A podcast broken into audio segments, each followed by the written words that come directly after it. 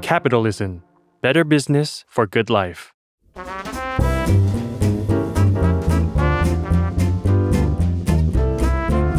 ปงนปตี ธุรกิจรอบครัว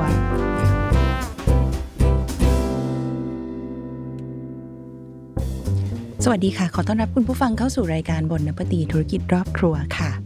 อยากรู้เรื่องยาคูถามสาวยาคูสิคะคุณผู้ฟังหลาย ๆ คนอาจจะคุ้นชินกับวลีวลีนี้นะคะ ที่เป็นโฆษณาของเครื่องดื่มนมเปรี้ยวยี่ห้อยาคูลท์แต่สำหรับคุณผู้ฟังหลาย ๆ คนที่อาจจะเกิดไม่ทันนะคะ กับวลีนี้ก็เอาเป็นว่าเดี๋ยวรีพูดให้ฟังละกันค่ะ ก็จะมี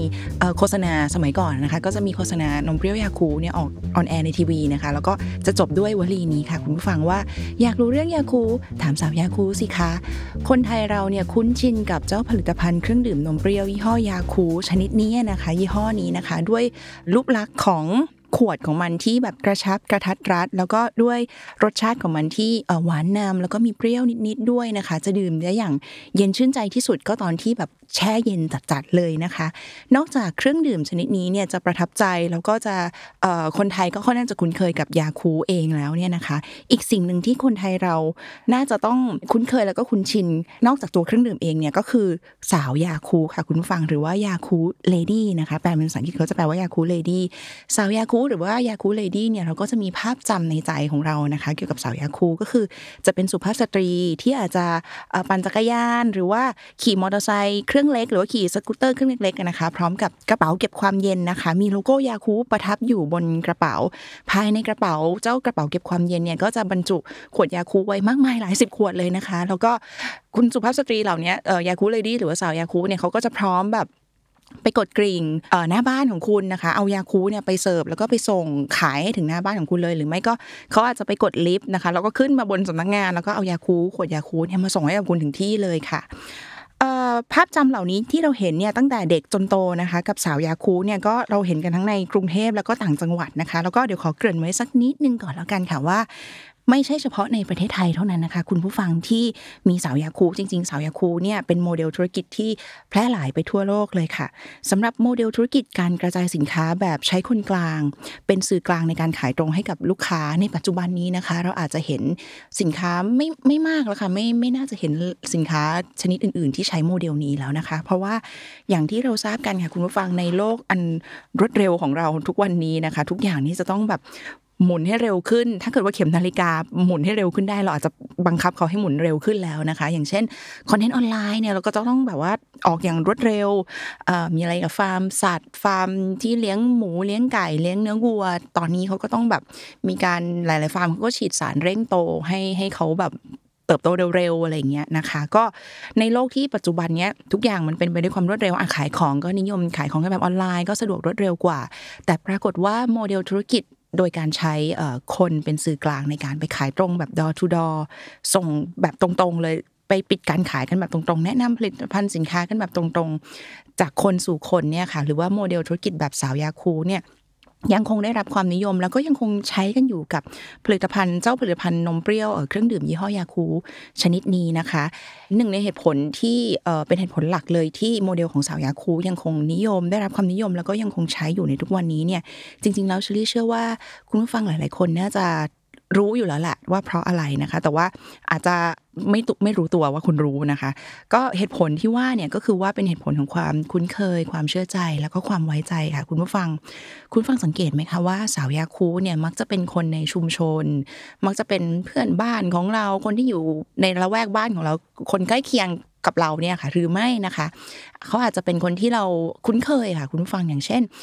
พี่สาวยาคูลท์คนนี้เป็นพี่สาวยาคูลท์ที่มาขายยาคูลท์ให้กับเราตั้งแต่วัน day one วันแรกเลยที่เราทำงาน จน 10 ปีผ่านไปพี่สาวยาคูลท์คนนี้ก็ยังส่งยาคูลท์ให้เราอยู่นะคะ มาในออฟฟิศเดินมาในออฟฟิศทัก พนักงานทุกคนได้อย่างรู้จักแบบสนิทสนมนะคะ ก็นี่คือโมเดลของความแบบใช้ความคุ้นเคย ความรู้จักสนิทสนม และความเชื่อใจในการที่ส่งสินค้าให้แก่กันและกันนะคะ ก็เป็นโมเดลที่ยาคูลท์เขาเขาใช้มา เมื่อกี้เกริ่นเอาไว้แล้วว่าไม่ใช่เฉพาะในประเทศไทยเท่านั้นนะคะ คุณผู้ฟังที่มีโมเดลสาวยาคูลท์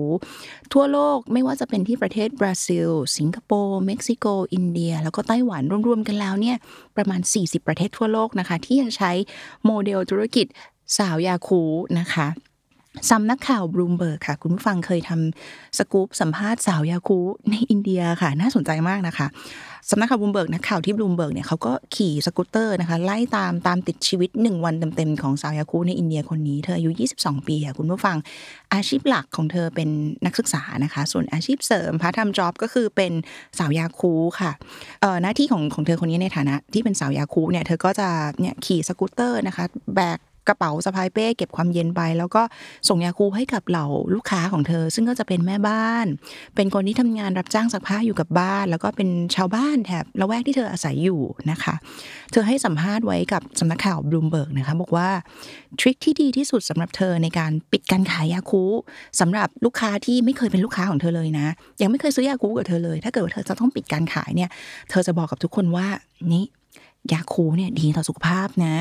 คำว่ายาคูดีต่อสุขภาพของเธอในความหมายของเธอเนี่ยจริงๆแล้วเธอไม่ได้พูดมันอย่างเลื่อนลอยนะคะ คุณผู้ฟัง เธอสามารถอธิบายถึงสรรพคุณต่างๆ ของยาคูได้ว่ามันมีสรรพคุณยังไงบ้าง ในยาคูหนึ่งขวดมีจุลินทรีย์ที่ดีต่อลำไส้มากมาย หลายพันล้านตัว สามารถช่วยส่งเสริมภูมิคุ้มกัน ป้องกันอาการท้องผูกท้องเสีย ก่อนที่จะยื่นใบปลิวแบบเป็นการปิดการขายว่านี่ค่ะนี่คือข้อมูลทั้งหมดนะคะ ให้กับคุณลูกค้าของเธอนะคะ ทีนี้คำว่ายาคูดีต่อสุขภาพนะและสรรพคุณทางด้านสุขภาพต่าง ๆ ที่สาวยาคูวัย 22 ที่อินเดียคนนี้ได้ โปรโมทหรือว่าโฆษณาผ่านเพื่อนบ้านของเธออะไรเงี้ยนะคะ ก็มีหมายเหตุไว้นะคะ คุณผู้ฟังว่าจริง ๆ แล้วเนี่ยคำโฆษณาเหล่านี้จริง ๆ ก็อาจจะใช้ได้เพียงแค่ในบางประเทศ หรือว่าอาจจะใช้ได้แค่ในประเทศของเธอเท่านั้นนะคะคือประเทศอินเดียสำหรับหลาย ๆประเทศโดยเฉพาะยิ่งในประเทศในแถบตะวันตกนะคะ อย่างเช่นประเทศในแถบยุโรปแล้วก็อเมริกาเนี่ยก็จริง ๆเขามีข้อห้ามค่อนข้างที่จะเข้มงวดนะคะสำหรับการโฆษณาว่าเป็นเครื่องดื่มที่ดีต่อสุขภาพ เพราะฉะนั้นคำพูดเหล่านี้อาจจะใช้ไม่ได้ในบางประเทศนะคะโอเค กลับมาที่เรื่องของความคุ้นเคยแล้วก็ความเชื่อใจในการใช้โมเดลธุรกิจสาวยาคูนะคะเชอรี่อยากจะให้คุณผู้ฟังนะคะ ลองจินตนาการดูว่า ถ้าสมมติว่าเชอรี่พูดคำว่าแบคทีเรียหรือว่าจุลินทรีย์นะคะ คุณผู้ฟังเชอรี่เชื่อว่าคุณผู้ฟังหลาย ๆ คนโดยเฉพาะอย่างยิ่งคุณผู้ฟังที่ เป็นอย่างตัวลี่เองก็ได้ค่ะ ก็คือเป็นแบบเป็นเด็กศิลป์สายศิลป์นะคะ ไม่ได้ไม่ได้เป็นเด็กสายวิทย์นะคะ เราก็อาจจะมีภาพจำบางอย่างที่เป็นทัศนคติในเชิงลบอะนะคะคุณผู้ฟังกับ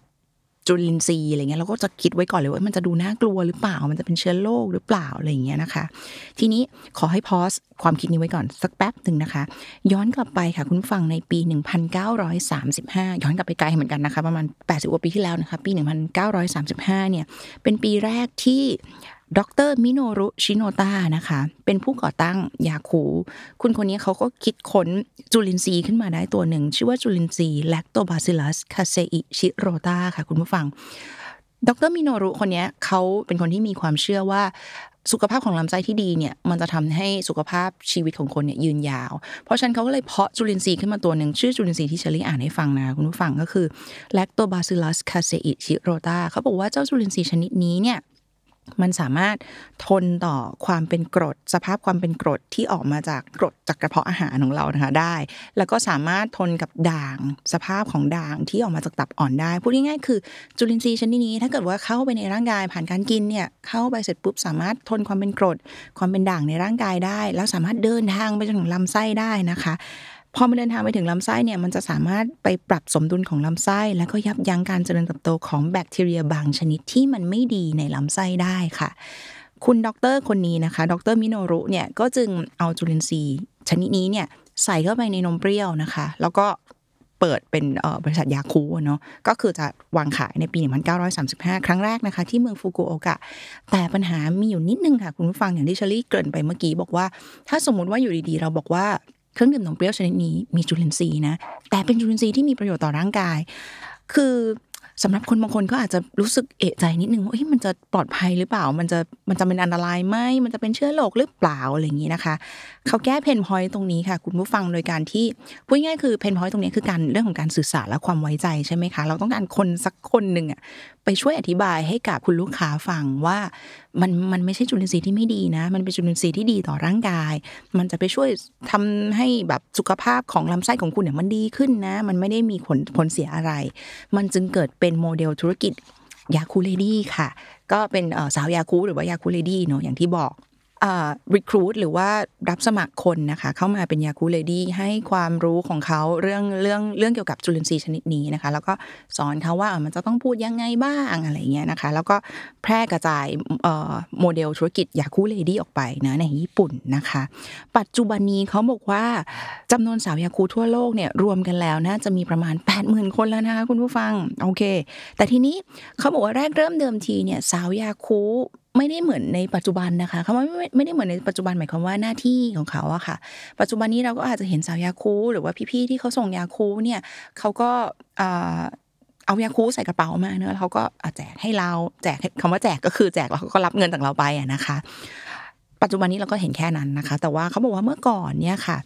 สาวยาคูลท์มีหน้าที่เพิ่มเติมอีกหนึ่งอย่าง นั่นก็คือต้อง เก็บขวดยาคูลท์ด้วยนะคะ คุณผู้ฟังสาเหตุเนื่องมาจากว่าเมื่อก่อนตอนที่เริ่มก่อตั้งมาเลยนะคะก่อตั้งบริษัทเนี่ยดีไซน์ของขวดยาคูลท์มันไม่ใช่ดีไซน์แบบขวดพลาสติกแบบที่เราเห็นในปัจจุบัน แต่ว่าเป็นขวดแก้ว original เลยนะ มันเป็นขวดแก้วแล้วก็ปิดด้วยก๊อกไม้ด้วยซ้ำนะคะ ต่อมาในปี 1955 มีการเปลี่ยนดีไซน์ใหม่ยังเป็นขวดแก้วอยู่นะคะ ก็ก็ยังยังต้องเก็บขวดยาคูอยู่นะคะ ก็คือ ถ้าเกิดว่า คุณลูกค้าเนี่ยเขาซื้อยาคูไปรับยาคูไปที่เป็นขวดแก้ว พอวันอาจจะวันรุ่งขึ้นอะไรเงี้ยนะคะสาวยาคูมาเขาก็จะเก็บขวดแก้วนั้นกลับไปยังบริษัท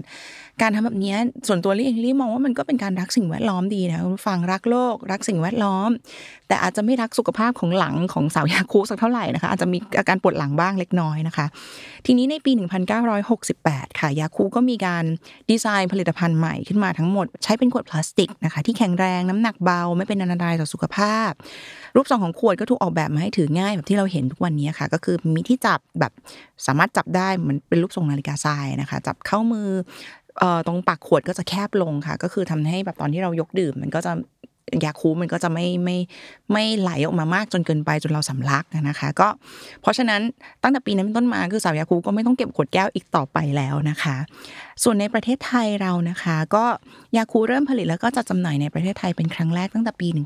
1971 ค่ะ แล้วก็เป็นที่มาของประโยคยอดฮิตติดปากผู้คนนะคะว่า อยากรู้เรื่องยาคูถามสาวยาคูสิคะทีนี้ มีอีกเรื่องหนึ่งค่ะ ก็คือนอกจากคุณดรมิโนรุนะคะ ที่ชลิเกริ่นไปว่า ผู้ก่อตั้งยาคูเนี่ยเขาเชื่อว่าสุขภาพของลำไส้ที่ดีเนี่ย มันจะนำพาไปสู่สุขภาพชีวิตที่ยืนยาวแล้วนะคะ มีอีกหนึ่งปรัชญาที่คุณดรมิโนรุเขาเชื่อก็คือเขาอยากจะทำให้ยาคูเนี่ยเป็นสินค้าที่เข้าถึงได้ในทุก ทุกชนชั้นทุกคน พูดง่ายๆ คือราคามันต้องจับต้องได้มากๆนะคะ เราจึงได้เห็นยาคูเนี่ยในราคาที่จับต้องได้มากๆเลยค่ะชลิไม่แน่ใจว่าคุณผู้ฟังเนี่ยเคยทานยาคูตอนที่เขาราคาที่เท่าไหร่กันบ้างนะคะ แต่ตัวลี่เองลี่พอจะจาได้ลางๆ ว่าตอนนั้นตอนที่ลี่เด็ก ๆ เลยนะคะ ก็ ยังทันอยู่ที่ราคาแบบคนละสามบาทห้าสิบอะไรเงี้ยนะคะ แต่ว่าปัจจุบันเนี้ยก็ณวันที่เราอ่านรายการนี้ยาคูก็มีการปรับตัวขึ้นราคากันมาแล้วนะคะ ตั้งแต่วันที่ 1 มีนา 2566 ยาคูก็ประกาศว่าเนื่องจากต้นทุนการผลิตที่สูงขึ้นนะคะเขาก็จะต้องปรับราคาขึ้นขวดละ 1 บาทค่ะ คุณผู้ฟังนะคะ ยาคูสูตรดั้งเดิมปกติขายอยู่ที่ขวดละ 7 บาทนะคะ ก็ปรับขึ้นแล้วก็สูตรน้ำตาลน้อยปกติอยู่ที่ขวดละ 8 บาทนะคะ ก็ ปรับตัวขึ้น